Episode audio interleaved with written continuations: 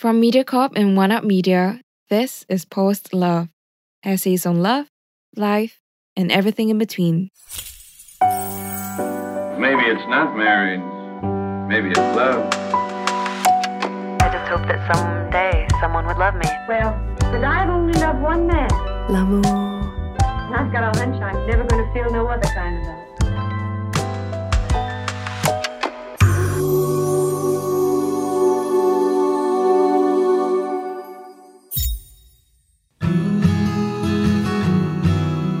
She stayed, till death do us part. So, how do you make a long distance relationship work? It's the first thing people ask whenever they learn that I married a Norwegian girl. Mind you, I hate this question. And yet, I completely understand why they ask. You see, I come from Santa Rosa, Philippines, while my partner V hails from Sarpsborg, Norway. We're 9,700 kilometers apart. We met during choir practice in Singapore, then became housemates, and things just sort of organically evolved from there. After dating for a year or two, we faced some serious decisions about our future. I had just finished my national service and was finding it difficult to secure university admission in Singapore. I began to consider the Philippines as an alternative, confident I'd easily get a placement there. On the other hand, V contemplated relocating to Norway in search of a steadier support system and career prospects. It's under this circumstance that we got married, and whenever I recount it to my friends, most would find it hilarious. It happened one evening, as we sat side by side in our shared apartment, engrossed in a 3DS game. I had assumed it was just another casual gaming night, but then V turned to me and unexpectedly proposed Hey, should we get married? At first, I barely registered her question. Then I did a double take. Wait, what? You heard me? Huh? On the off chance that she was serious, I decided to place the 3DS down. You're serious? Yeah. To be honest, I couldn't imagine this scenario. Just a year ago, I was stuck in an army bunk full of desperate boys, and now I'm being proposed to by a girl?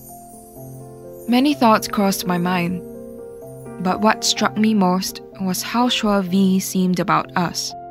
To any observer, V was the one who settled, while I was always reaching beyond my grasp. But now, V was asking me to marry her. My response had to be, Yes, absolutely, without a doubt. I felt like the luckiest reacher alive. Later, when faced with the reality of waiting at least four years for my graduation in the Philippines while V worked in Norway, I was optimistic that the time would fly by quickly, regardless of any challenges, till death do us part. I thought. But man, it was tough. Our first year was all about trial and error, figuring out what worked and what didn't. Everything from remote Netflix sessions to gaming to video calls. I learned that there was no template for making a long distance relationship work. But the second year presented even tougher challenges, not because of communication issues, but because our lives took unexpected turns. V had hoped for stability, yet she struggled to find a steady job. As for me, my undergraduate studies felt hollow. I didn't feel like I was learning anything helpful, and instead learned more off the web. We decided that if the next three years would give me a useless degree, I might as well start my career early, and decided to head back to Singapore to seek employment.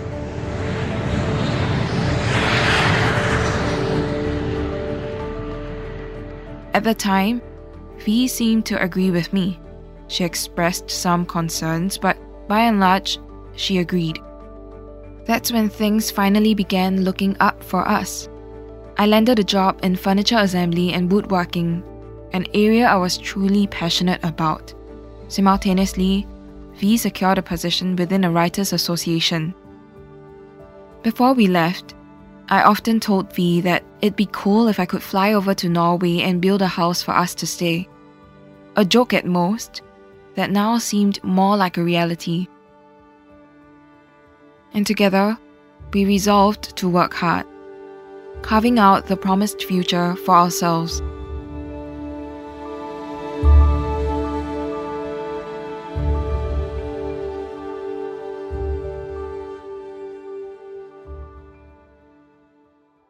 I still love you. Working for the future will be hard on both V and Jack. If you find their story meaningful so far, do consider giving us a 5 star review. It will really help the podcast. Oh, seems like things are looking up for Jack and V.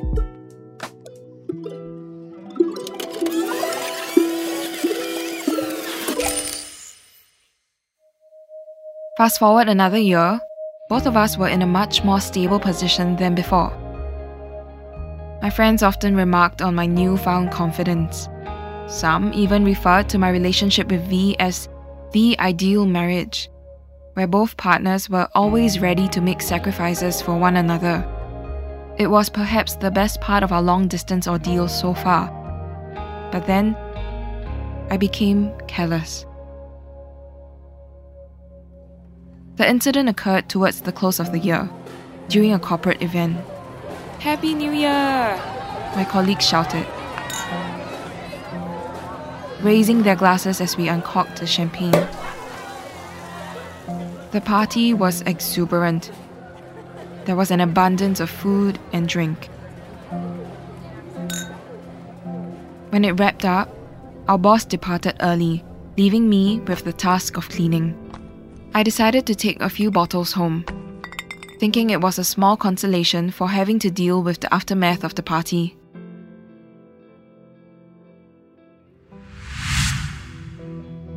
Apparently, my actions also posed a problem for the accounting department.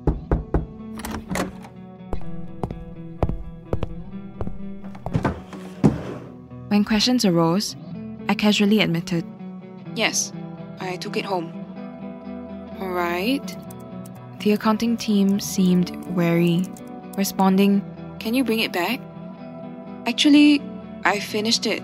But okay, I realized I made a mistake. Just deduct the amount from my salary. But it wasn't that simple.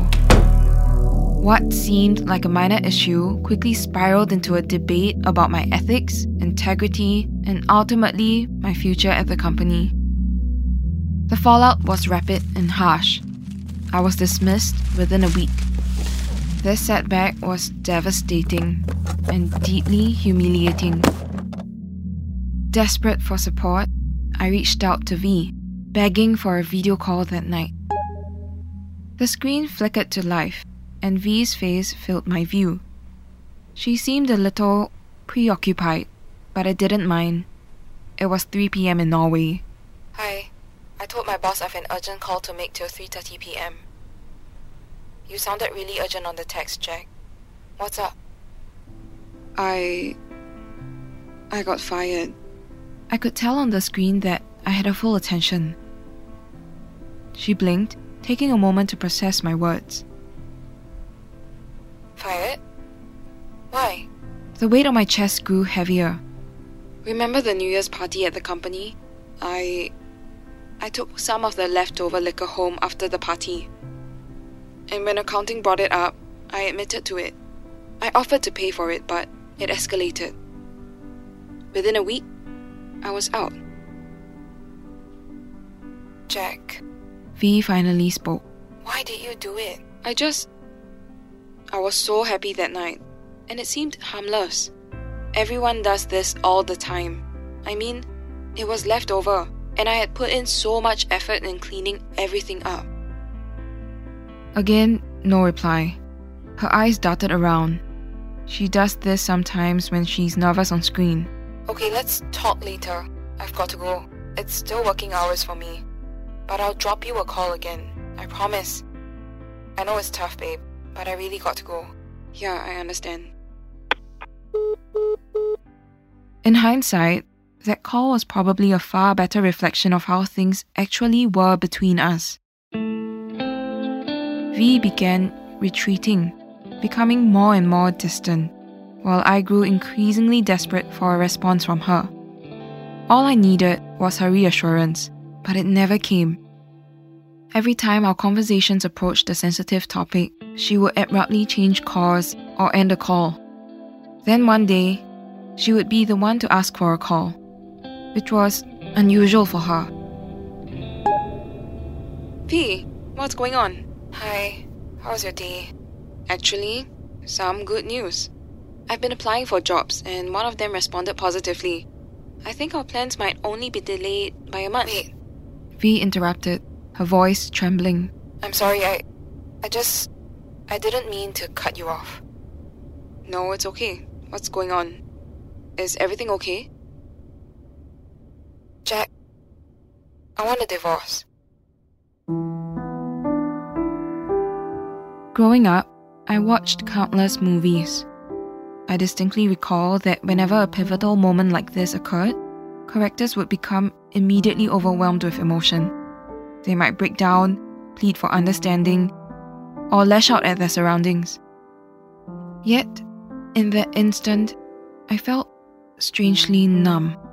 I could sense my own tremors, and all I managed to say was, What about our wedding vows? Till death do us part? I'm sorry. The numbness lingered as I stared blankly into the empty Zoom call, wondering if I should perhaps break a mouse or a keyboard just to feel something.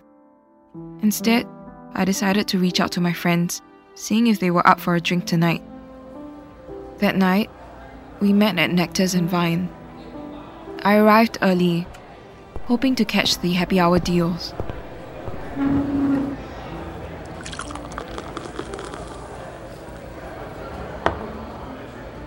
By the time I finished my first pint, my friends had arrived, all anticipating a fun evening. I was uncertain how to broach the subject, so I was relieved when a friend asked innocently, How are things between you and V?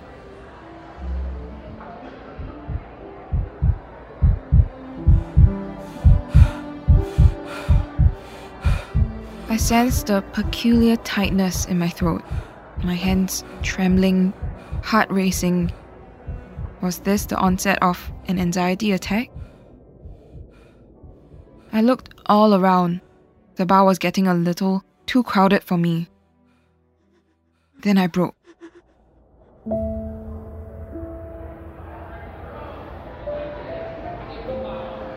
Rivers came pouring out of my eyes as I choked on my own saliva, words, and sadness.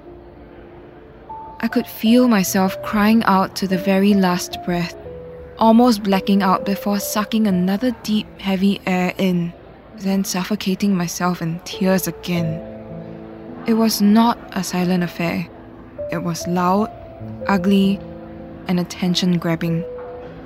It was one that turned a bar of hedonistic scums into concerned citizens as they saw me crying and mumbling to myself. Between each choking episode, I kept trying to explain what happened that we're getting a divorce, that all was lost, my life ruined. It was a cruel, one way conversation between me and the bar as my friends struggled to contain the situation. In the end, they couldn't, and I spent the rest of the night cross-faded, bouncing between a drowning agony of emotions and the self-isolating thoughts of my future. Most of my friends didn't know then, and neither did I, that I would spend the next one year with the uncanny ability to almost cry on command whenever we broached the topic. It didn't matter if we were alone in a corner, surrounded by strangers in a busy coffee shop, or within the constricting corporate walls of an office. I would feel the same piercing emotions every time.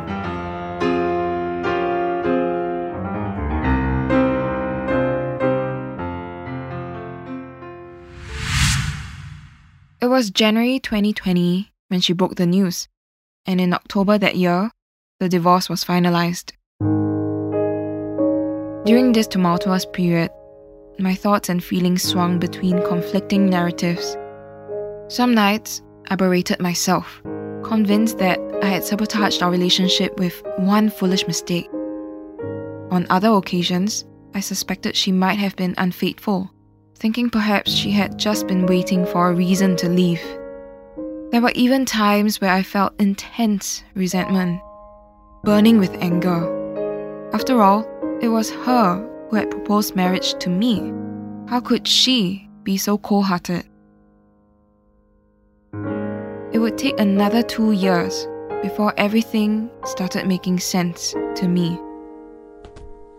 Only then would I stow away her belongings in a box and stumble upon a letter she had sent me years prior about our relationship.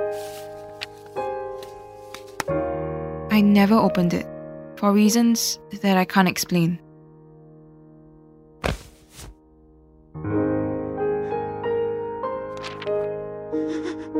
Turns out, she had grappled with the challenges of distance and the weight of everyone's expectations for quite some time. The letter wasn't accusatory. Instead, it spoke of her feelings of entrapment and apprehension for an uncertain future. Reading it, I realized that while the party incident might have been a trigger, it wasn't the singular cause of our split. In reality, the relationship had demanded all her emotional energy, and she might have been exhausted, perhaps already dead for months on end. In some ways, she really did stay, till death did us part. I mused with a faint smile, placing the letter back in the box.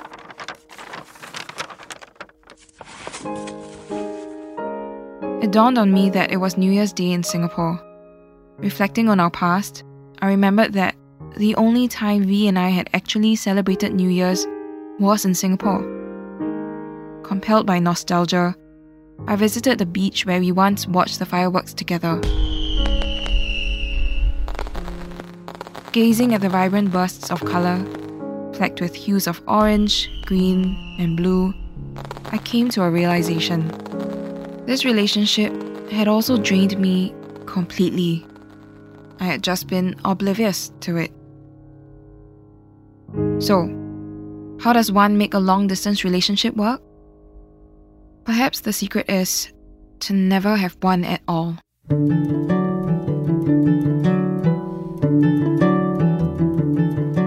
Thank you for tuning in to this episode of Post Love, brought to you by MediaCorp and produced by One Up Media. We'll be taking a short break and we'll be back with more episodes next month. In the meantime, if you have any of your own stories, drop us an email. Our email is found in the description.